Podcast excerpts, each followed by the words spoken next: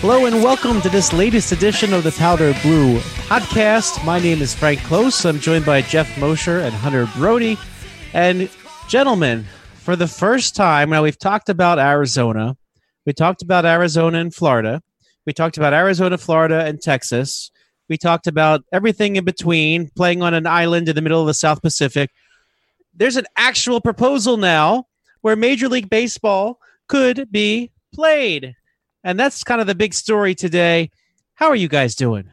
Oh yeah, I- I'm I'm good, but I'm really like I feel like a um I think Hunter feels this way too. I feel like this is an emotional game of tug of war, and I'm re- like we're the guy in the middle, and I'm just like, please just tell me there's either going to be baseball or not because I- I'm I'm tired of getting like really really like into it and then like eh, it's not going to happen. Then yes, and then ah, it's just not going to happen. Just tell me either stick a fork in me or give me baseball. right, right, right. I was going to say, oh yeah, I'm starting to get my juices going just a bit because it seems legit that this 80 game schedule might be a thing, and the only problem at this point is it's gonna have to come down to money. The billionaires and the millionaires are now fighting to see who's going to get paid what, and that's going to be a big time problem. But you know, we see this proposal of maybe July 4th, and I just want to put it in comparison to where we are now. That's eight weeks away, and we've been in quarantine for eight weeks, so it's still a decent time away for things to happen. Well, let's break down what this latest proposal is. And from what we understand, this is a pretty legitimate proposal.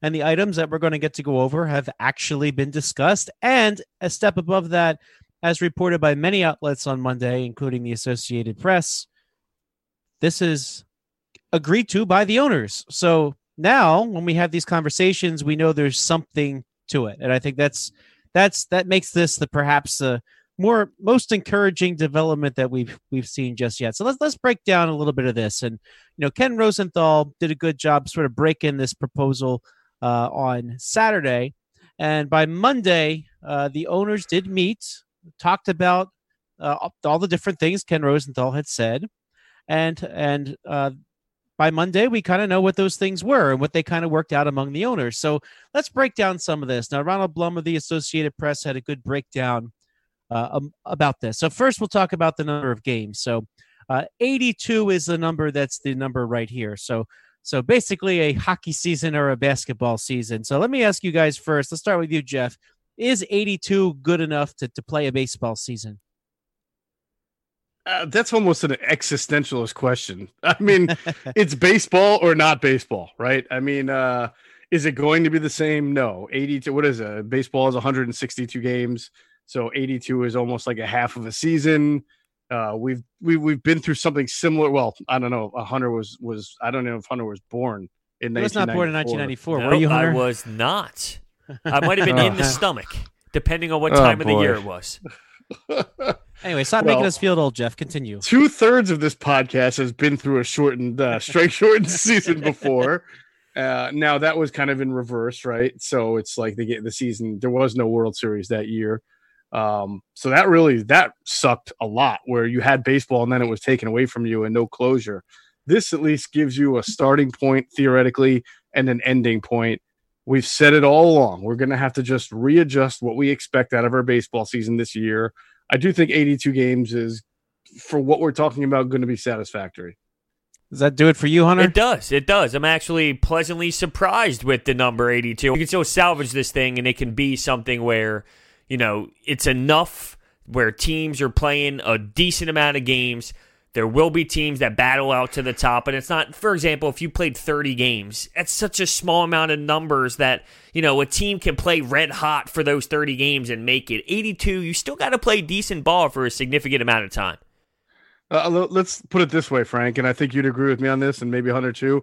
I'll take 82 game season over a stupid baseball tournament that we had yeah, that did we, you know any day of the week, any time of the week. I ne- baseball is a marathon sport. It's not a tournament sport.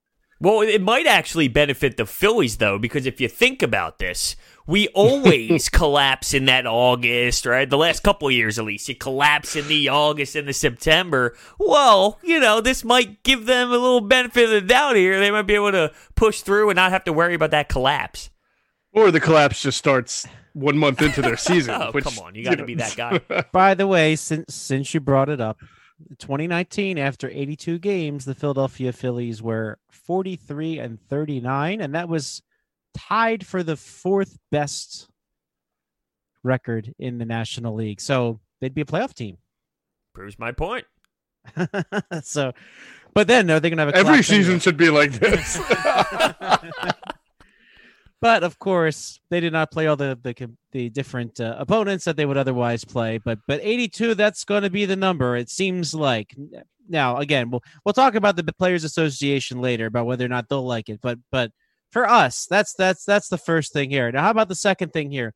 Teams play in their home ballparks with no fans, but if they need to, they can pivot to spring training sites. So, for example, if there's an outbreak of COVID 19 in, say, Philadelphia, the Phillies can simply fly to Clearwater and play there instead if it is better for their health. What do you think of that opportunity, Jeff? I think it sounds like a strange but only rational other uh, you know plan B for a situation like that. I just you know what constitutes a COVID outbreak? Is it a certain percentage of households? Is it well, you know, like take New York, right?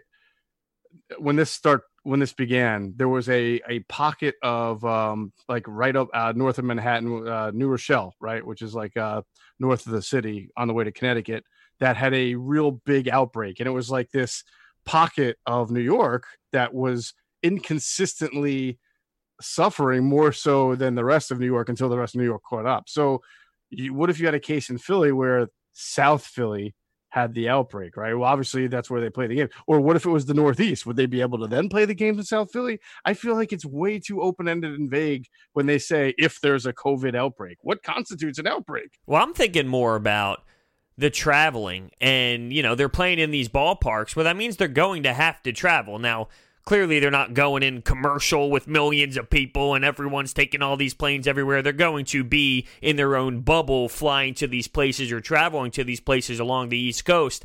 But still it does seem a little weird to me that that's just open as if hey you guys can travel wherever instead of using this quarantine method like you're hearing the nba talk about maybe doing it just in disney or just in las vegas. If, if that's an Right. option why wouldn't you go with that option? It seems safer I, I definitely have, Frank, severe doubts whether baseball can pull this off because what what Hunter just described with the travel, being in an airplane that's going to circulate the same air, you're asking every single player who's involved and every coach who's involved, manager who's involved, maybe front office person who's involved to be doing this, the traveling and and being close and everything like that, and yet be able to quarantine and stay away and not pick up COVID. So I, if, if if baseball can pull that off, God bless them. But I, I don't see how, based on the information that we have right now. And one more interesting thing about the location. So there's not really travel between the US and Canada right now. So they actually say the Toronto Blue Jays could be the Dunedin Blue Jays to at least start the season. So that's an interesting thing there too, because you know, just you know, Clearwater's neighbor is Dunedin, Florida, where the Blue Jays train. Well, that might be their home base for a while. So that's an interesting uh, little little wrinkle in this too. But since you mentioned the regional travel, let's get to the next point here essentially they're going to play regionally. So the AL East and the NL East will play each other. The NL Central, the AL Central will play each other. The AL West, the NL West. So they're trying to find ways to keep them from traveling too much. Now, let me ask you this, Hunter. Does it make a difference if you're only flying between Boston and Miami? Or, you know, what's the difference between that or flying from Boston to, to San Diego? Well, I mean, you're you're traveling longer distances, right? I mean, in theory, you're still getting in the plane and you're going somewhere. But if you're doing that for longer trips, and I, I don't know because we don't know how this coronavirus travels, right? Like, does it matter if nobody has it and everyone who's in the plane they all do not have it, and you're flying from Philly to Boston, let's just say. Okay, well, how's that going to hurt anyone? Or if you put the same scenario, they're flying from Philly to San Diego and nobody has it. Does it hurt anyone even though it's a longer ride? In theory, I would say no, right? But I don't know. I just don't know how this all works. I, I have so many questions. You know, the NBA shut down when it found out one person had COVID, right? It was Donovan Mitchell, not Donovan Mitchell, it was Rudy Gobert. Uh, no, yeah, yeah, it was Rudy Gobert. Yeah, they both and had then they it. sh- right, but they shut it down. So you're telling me the baseball has this elaborate plan that they've spent weeks developing and they've got it worked out. What happens if one player tests And positive for COVID? What do that they do? does not seem to be clear just yet. You know, do you just quarantine that player? Do you quarantine everybody he was around, including the entire it might team? be too they late. all have to just take two weeks off? You know, like seems to be the the regular number. You know, my my good friend, her roommate had it, uh, who was a nurse. And Well, how so- does the how does the KBO get around this right now to the point where they're high fiving each other and, and they're doing the same thing where they're getting swabbed and they're getting tested and you know it seems like they have some sort of method. So uh, until someone tests positive in the league, we don't know what they're going. well, that's to what I was going to say. In fairness, they just started this thing up, and who knows a week or two of now how well it's going to work out for them. Now, some of these, some of the testing is much more advanced than it was, you know, March 12th when things suspended. There are some rapid response tests, although, although even the one that we saw in the White House with the outbreak in the White House, there, there's a 15% false positive, uh, or excuse me, false negative uh, response on those. So, uh, so, so it's getting better and getting better and getting better. But we'll see. Maybe, I mean, heck, it's been two months, right? You just said that, Jeff, right? You know, it was March 12th that they packed up in Clearwater and came. Mhm. Two months seems to be a long time, right, in terms of development. So maybe they're kind of banking that by a month from now, which will will be mid June, that's that's kind of the, the date that they have picked for spring training two to begin. Maybe it'll be even more advanced at this point. I mean, right? I mean, that's that's kind of reasonable to think, right? Well, I kind of want to bring Mm. something up. Remember last episode we talked about Jeff Passan and how he kind of downplayed Trevor Plouffe's report a bit and said, you know, well, it's on the table, but it doesn't really mean much because there's still a lot that has to go on. What was it? The next day he came out with this full report, and we questioned if that was part of his game plan. I think we were on to something. You I were think onto so. something. You went. You're you're being humble. Like I'll give all the credit to you because I don't want to be associated with your ideas. But um, well, wait. Since you said it, Frank, I'm sorry, but I'm I'm thinking now. If baseball was really smart, wouldn't the wouldn't you make the Toronto Blue Jays become the Buffalo Blue Jays exactly, and exactly. in the Northeast, traveling to New York and Boston and Cleveland and you know Pittsburgh? They're all cities that you can take buses to if you needed No, no, to. no, no. That That, is would a make gr- sense, Mosh. That, that Oh, would I'm make sorry. sense. That My a fault. tremendous point that actually I wanted to bring up. You know, the, it, you know, Sorry. Buffalo. If if you're not aware, Buffalo is the Buffalo Bisons. They are the AAA affiliate of the Toronto Blue Jays. Right. Why aren't they saying this about any any any of these teams? Right? I mean, like, uh, if you're if all of a sudden St. Petersburg has an outbreak, I mean, why not go play in Durham? You know, the Durham Bulls, right? I mean, that's the Rays AAA team. I mean, it seems like these facilities are adequate that they could do this anywhere, not just the spring training sites. But uh, but I, I like that idea a lot better, Jeff. That that they could Mhm. play at their their AAA home rather than their Florida home. I mean, I guess if Plus the gonna play- broadcasts, right? I mean, the, every game is going to be broadcast on a regional network, I imagine. So why are you going to make the people from Toronto fly all the way down to Dunedin and spend their time there, away from their families? And during this, Buffalo is uh, a much quicker. You know, I don't want to say it's right across the river, but or, or the falls, but it's it's a lot more feasible. Hey, here's a question: Will the broadcasters be allowed into the United States to even to even do that? question. So, yeah, that, that's that's another thing that, that could possibly happen here. So we'll have, we'll have to see. But yeah, I mean, it, I mean, why limit it to just the the Class A stadiums when you have several affiliates that could could help a team out? You know, Uh, maybe hmm you know you mentioned maybe there's an outbreak in Northeast Philly, so maybe you just say, all right, guys, let's get the the the, the uh, bus and go up to Allentown and and play play where the Lehigh Valley Iron Pigs play. So.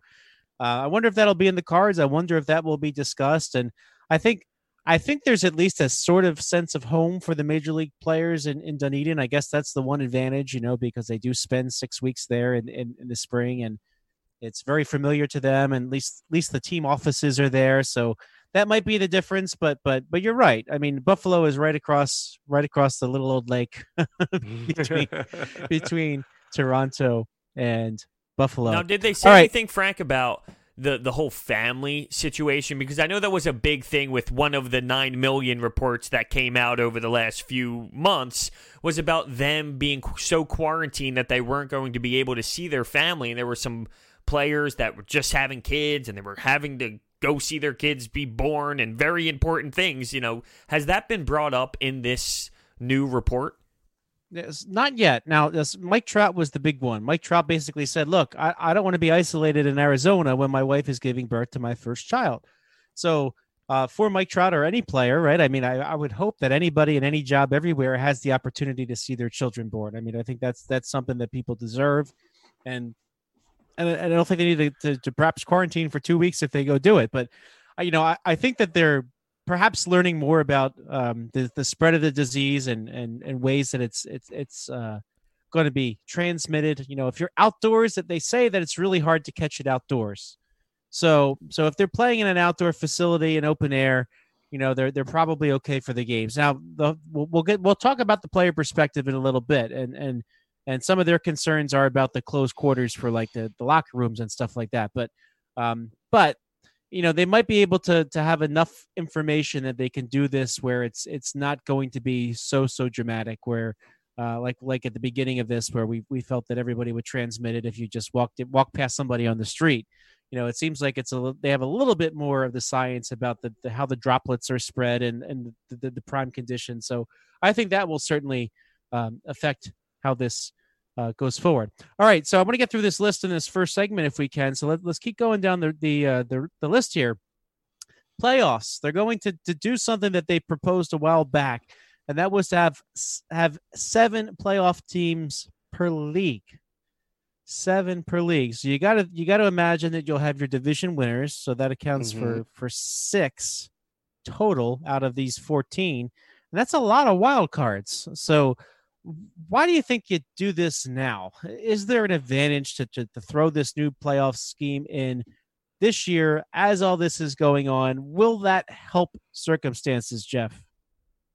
Mm, I think it's actually a good way for MLB to kind of test and see how they think that format works out because people might complain about it, but they're going to complain about it being a non traditional year anyway so the worst they can get, or, or, if you think about it the other way, the best they can get is that hey, people really liked it, and then they feel more confident with it going forward.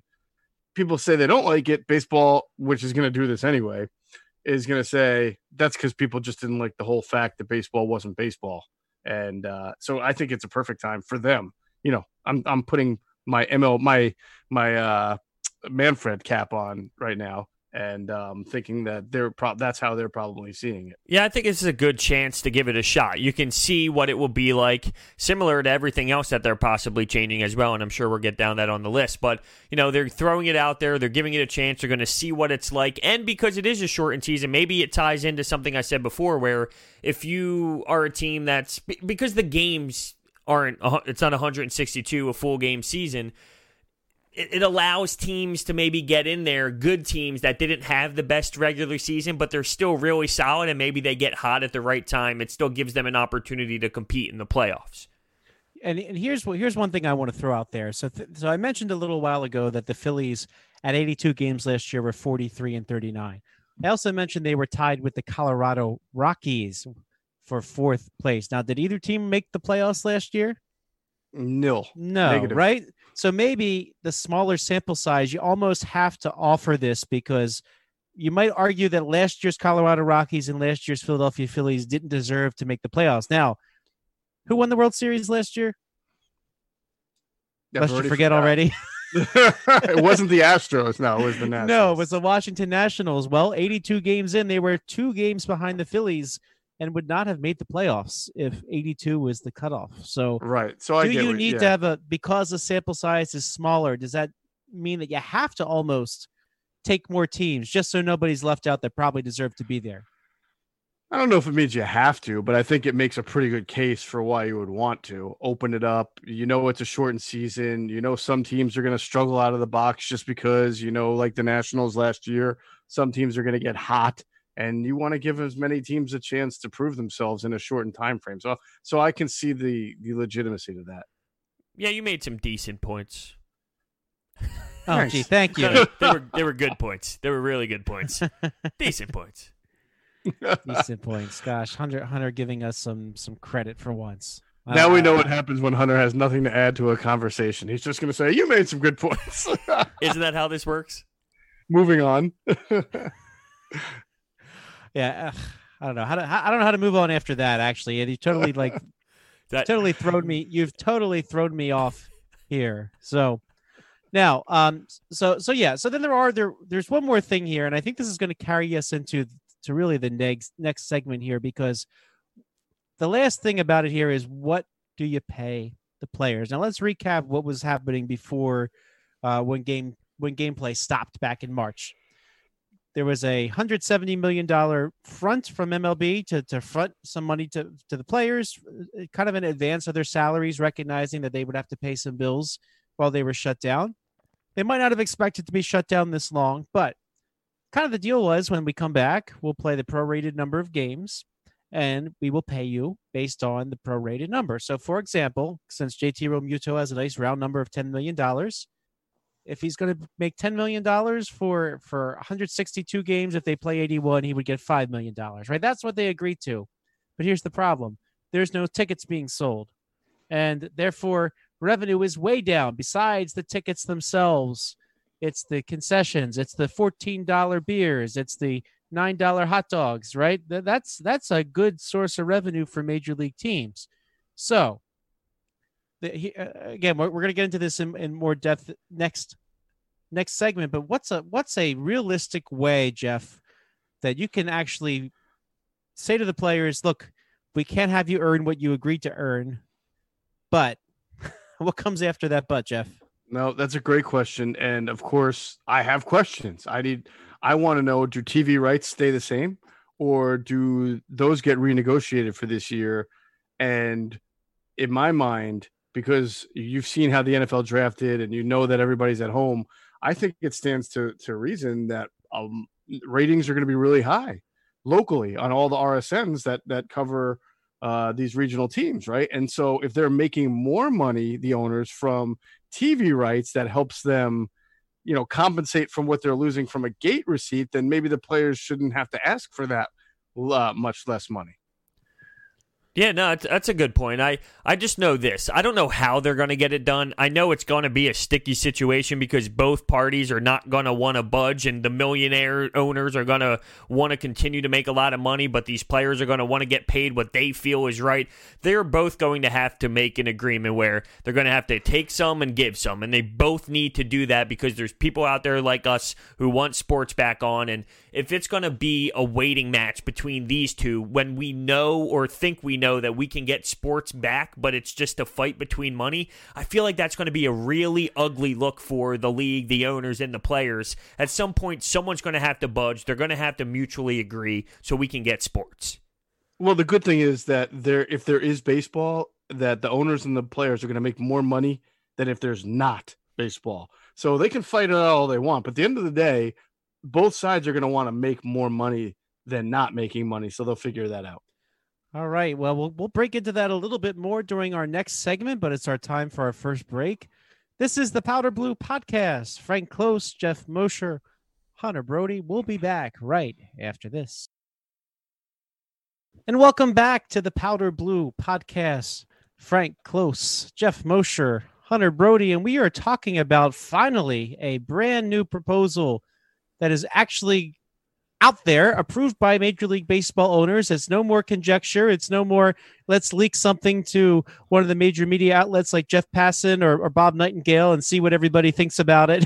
so this this is a hardcore proposal, and this is one that is uh, accepted by the owners. Although the problem is, this is the one accepted by the owners.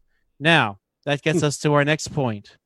Now, the MLB Players Association is run by um, Tony um, Tony Clark. I'm sorry, I don't know why I thought forgot his name for a second. Former first baseman for the Detroit Tigers. Maybe you remember him. He was a nice player in his day. But Six Tony foot Clark, seven, I think. What's that? Six foot seven. Yeah, tall guy, tall guy. Uh, uh, but nice, nice player in his day. Now he now leads the Players Association, and they're supposed to meet with him tomorrow to talk about this. Now, I don't think the players are just going to simply say, okay, and they'll be on with their day. So here's here's something really funny I want to throw out there. Andy Martino. Maybe you remember Andy Martino. He wrote for the Philadelphia Inquirer for a little while, but he is with uh, the um, sports network in New York uh, that that covers the New York Mets. So that basically their version of NBC Sports Philly. But yep, and uh, Andy Martino he says Uh, expectation in the industry is the union will turn down MLB's initial proposal. A negotiation would then ensue.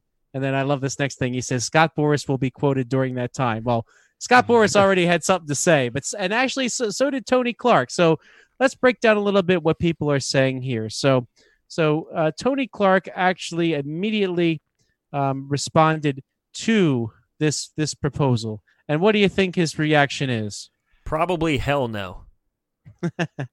well, here's here's what's going to come down to here. So the the the, re, the report says that baseball owners and players they would go to a 50-50 split of the revenue. That the owners and players we'd figure out what it is, split it down the middle. And uh, and this is Stephanie Apstein of of SI.com. She writes that uh, just to sort of quote her on on the terms of this deal, it says that uh, they would ask the players to forego their salaries and instead split all revenue 50 50, that they would play 82 games and that they would expand the playoffs to 14 teams. Okay. So now the details are, are, are basically that. Now, what, what, let's just talk about the, the revenue split to, from the beginning. Is that enough going to the players 50 50? I think theoretically that sounds like a good idea. I just don't think the players are ever going to agree to it. I don't think they trust that the owners would give them the accurate number because in order for the players to know what 50-50 is, they have to know what the entire pot is. And the only flow of information on what the pot is is going to come from MLB, the owners. There's not a lot of trust between players and owners in any organization, in any league. So I just don't see that being case. And how would that work, by the way? So they get no salary until after the year, and then what? Everybody gets one big lump sum. Yeah, that's that's the real question here. How are you able to how are you able to really gauge that? Like, are you going to go like a few weeks by a few weeks, like you know, like a salesperson gets their commission check based on how they did the last couple weeks? I mean, I think that's a that's a really really tough one to to to consider h- here. How do you divvy it up? Like, let's say theoretically, let's use a number. Let's say baseball generates a billion dollars this year. Uh, big number, ridiculous, but whatever. So the players get a half a billion. How does that get distributed among the players? I was going to say, what does Mike Trout make compared to Vince Velasquez? Compared to yes, yeah, that's a that that's a real concern. How do you figure that out? Now, here's here's Tony Clark's response. All right, he says a system that restricts player pay based on revenues is a salary cap, period.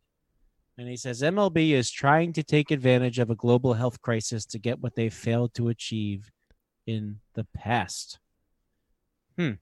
Now, is he being the hardline, um, you know, Players Association rep here, or or is there some validity to what he's saying? Like this is, you know, they're almost taking advantage of the situation to make there be a hard line cap.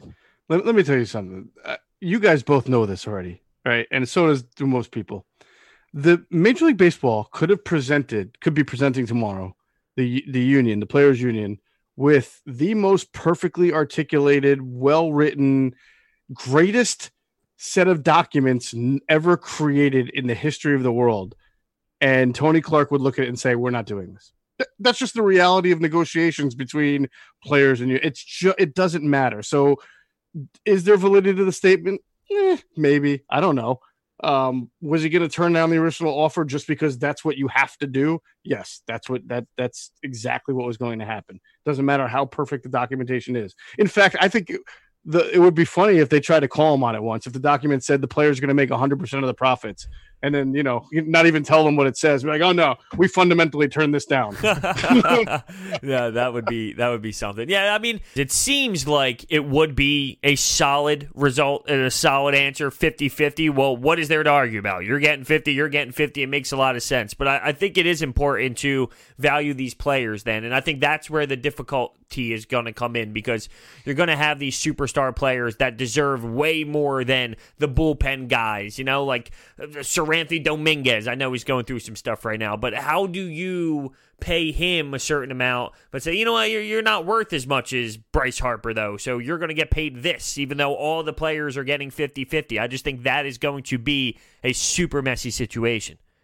I would add on to that, Frank, and I, you know, I'm curious your thoughts. I mean, if you start to talk about the health and safety risks involved in this happening, it's certainly way more on the player side than the ownership side. It's easy for owners to be able to maintain their distance. They're not really putting their lives on the line to have baseball. I think the the players can make a fair argument that they deserve more than 50% just based on the risk inherent in playing the sport alone.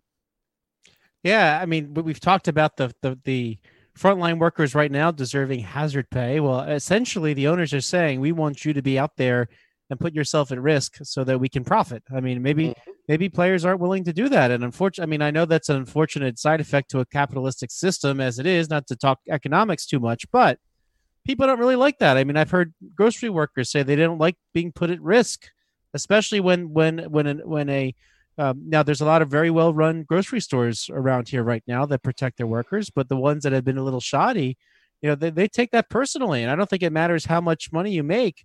Uh, you're you're not going to want to be subject to that, right, Hunter? Yeah, I have a question for you guys. Gil and I were talking about this today on the Sports Bash, and if there were, say, Mike Trout, Bryce Harper, Justin Verlander, Mookie Betts, all those players want to play, but 20 of the Cesar Hernandezes of the world don't feel like playing.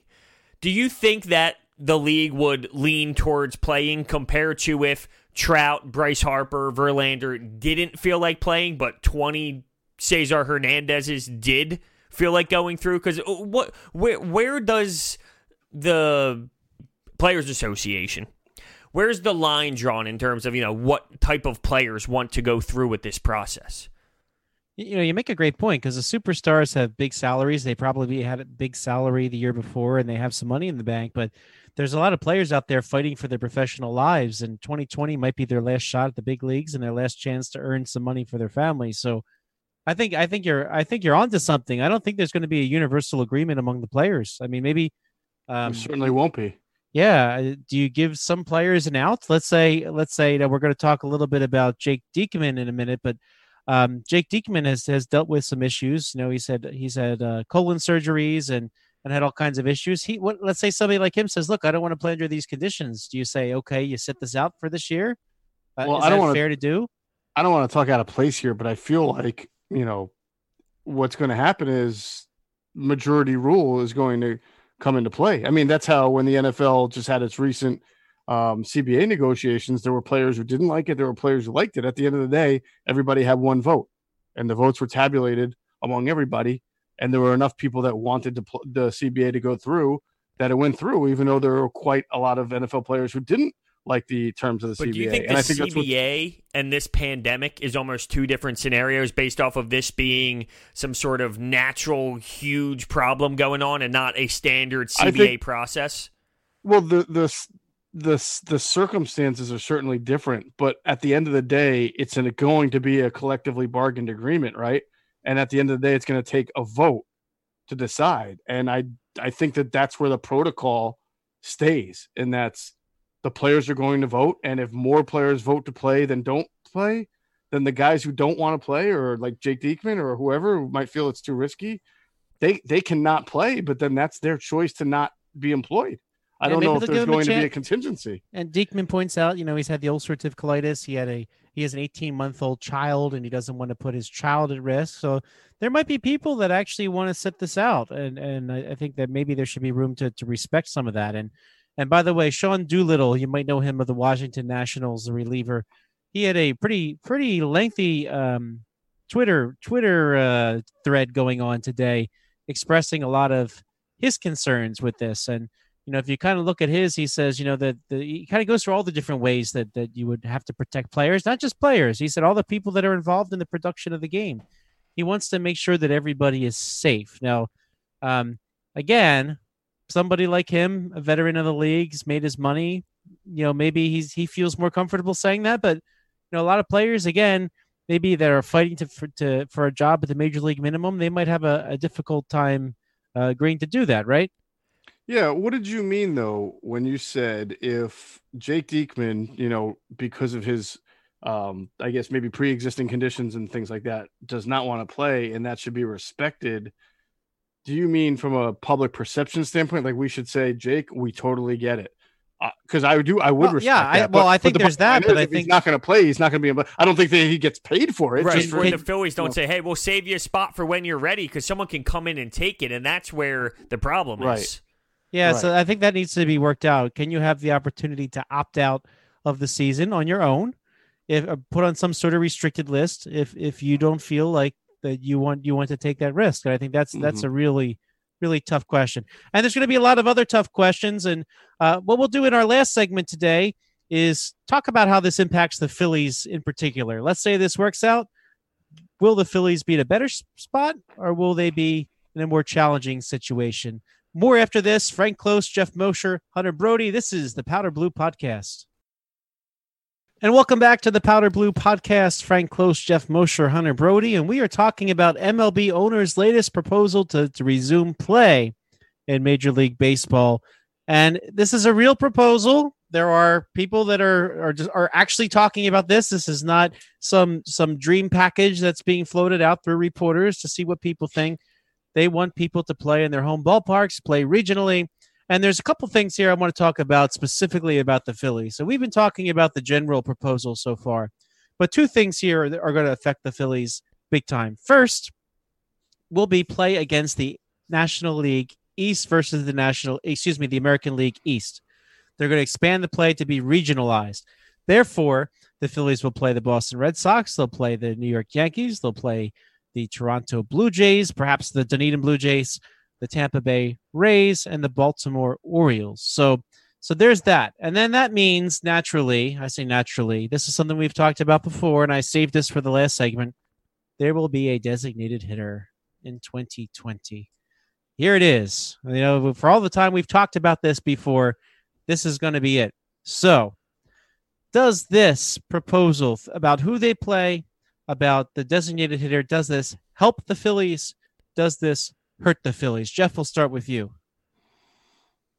I think it helps the Phillies. I think um, because the Phillies are a little bit built sometimes like an American League team. Their pitching isn't great, but you know they've got a guy in Jay Bruce who is not going to start, but could theoretically start for a lot of teams and still hit you 25 home runs and drive in eight. I mean, he was he was playing well for Seattle before he came back to the Phillies, right? uh, from a, from a power standpoint. And played I mean, well for got- the Phillies. Yeah, and then he played well for the Phillies. So I mean, Roman Quinn is a guy that we talk about trying to get him into the lineup, and you can put him right there as the double leadoff thing. Uh, you know, batting ninth if you want to do, or batting him leadoff and somebody else. You can get him and Haseley in the game if Haseley's hitting well. I think it does benefit them.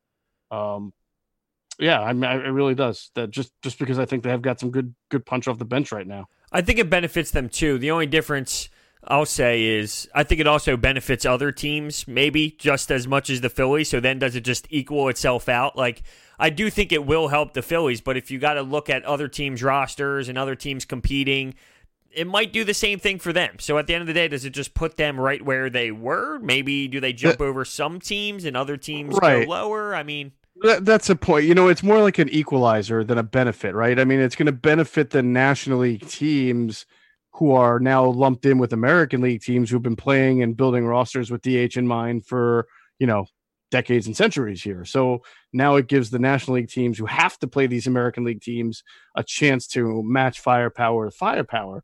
But from a strictly Phillies perspective, I mean, uh, it it may give an opportunity to get Alec Bohm into the lineup, you know, uh, boom, sorry, uh, into the lineup and get a look at him, you know, for example. Um, it, it, the whole shortened season may enable Spencer Howard, who everybody was worried about with the pitch pitch limit. Now you don't have to worry about that as much in a in a half a season. Cut So him loose. yeah, well, you mentioned sure. Spencer Howard. Did you guys happen to hear what Bryce Harper said on that Barstool Sports podcast about Spencer Howard and the and the Phillies front office? He was talking about how he really wanted to go to a place that was super smart and they wouldn't just trade up a ton of prospects just to go out and get a Kris Bryant. And it's funny that he mentioned Kris Bryant. Said, you know, that's one of my best friends, but I wanted to go to an organization that understood the power of prospects, and the name that he brought up was Spencer Howard. So, you know, I just I, I love hearing that to me, that shows the front office knows how important Spencer Howard is, and hopefully that means that he will turn into that and become something that this team is going to have to benefit from soon. Now the one the one the one disadvantage to that is if you played a regular season, Alec Bohm could come up in June, Spencer Howard could come up with June, and they would they would have six more years beyond this year. I, you're kind of burning a whole year of of control if you just cut them loose. Uh, But- uh, let's let's see what the CBA looks like first. Yeah, that's a That- that's that a might great be question. something that's written into the language. Uh, that'll be really I would interesting think to it see Would be. If, Yeah. if because you know gonna you would love to just cut these guys loose. Right. If that's going to be the thing to hold this back, you know, I mean, I'm sure that there's going to be plenty of other things, but, you know, I think that that's one that is super reasonable to figure out. Yeah. And so, meanwhile, other teams in the league, you're talking about, you know, if you think about the Mets, they have Dominic Smith. He might be their extra DH. The Atlanta Braves, maybe you're talking Austin Riley. I mean, hmm none of them really scare you in terms of the National League East teams. Uh, you know, hey, it works out for the Washington Nationals because you know uh, they they you know Zimmerman he really can't play the field that well anymore, so I guess he can make him their DH and and didn't they sign another first baseman? Uh, who's the lefty bat? I can't remember his name. Um, who, who- who's been a tremendous? Uh, he played for the Braves and the the the, the uh, Cardinals. Donaldson? No. No, no, no, no, no. Um, well, anyway, Donaldson went to the Twins for some crazy Yeah, that's deal, why I was he? confused. No, I know who. I, Yeah, I, Dal- Dalton- I was looking at the Nationals lineup the other day, actually, and there was a name on there, and it's a shame that I can't remember it either. But Right. They wow, still we have the worst they podcast back- ever that we forget we forget the, the the names of players like this. it's all I'll, I'll find it you're one drinking. second. That, this, this is this is ginger beer. This is non-alcoholic. I'm not. Oh, that doesn't count. Doesn't count. um, uh, yeah, but by the way, but the but just to, to talk about the Nats for a second, you know, they they signed Howie Kendrick, right? You know, he was sort of guy that jumped around. He's a heck of a bat. You know, he can he but can he's play also there. like They- 40 years old, isn't he? he he is he is he's up there in his years, but but he's a nice player. They signed Eric Thames as well. That's maybe that's who I was That's thinking exactly about. Who it So is. That's who. yeah, it is. Marcus so they, they Thames. they, they might have they might have some decent options, but uh, but none of them might Oh, be Eric better Thames, than the. Phillies options if they have Alec Bohm and Jay Bruce to play with, and and you know you maybe you maybe you put Bruce at first base for a bit, you know, and and let let Rhys Hoskins serve as DH. So there's there's a lot of moving parts, and it it seems like the the Phillies might have a little bit of an edge compared to the National League East now. That's not the same as having JD Martinez as your designated hitter in the Boston Red Sox, right? I mean, that's that's where you're going to see it doesn't totally match up. But at the end of the, the season, as long as you're fighting in division, you might be all right. Now, what about playing all those teams? You know, you know, it's one thing to talk about how you compare it to the National League East. If you're playing the uh, you're you're playing the the uh, Boston Red Sox, who maybe aren't as good as they were the last couple of years, uh, but the Yankees are a good team. Like, will will that hurt the Phillies long term in terms of, of of how they might perform? I think when you There's look around rumors. all of them, yeah, I think when you look around all these divisions and how they're split up now, it's kind of similar to what I said about with the Phillies. Yeah, maybe it helps them, but it helps other teams. You look around all this, and there's going to be teams where you look at, for example, the Phillies play the Orioles. Okay, well, that's nice, but then you factor in they got to play the Yankees, and you look through all of these divisions where they're going with the NLAL Central, NL Central. It's going to be the same exact concept. There'll be teams where it's, it's a walk in the park, and then you see the teams at the top of it, and it, it'll be a battle. By the way, I really wish they could do this and have this be a regular season where I could actually go to these ballparks.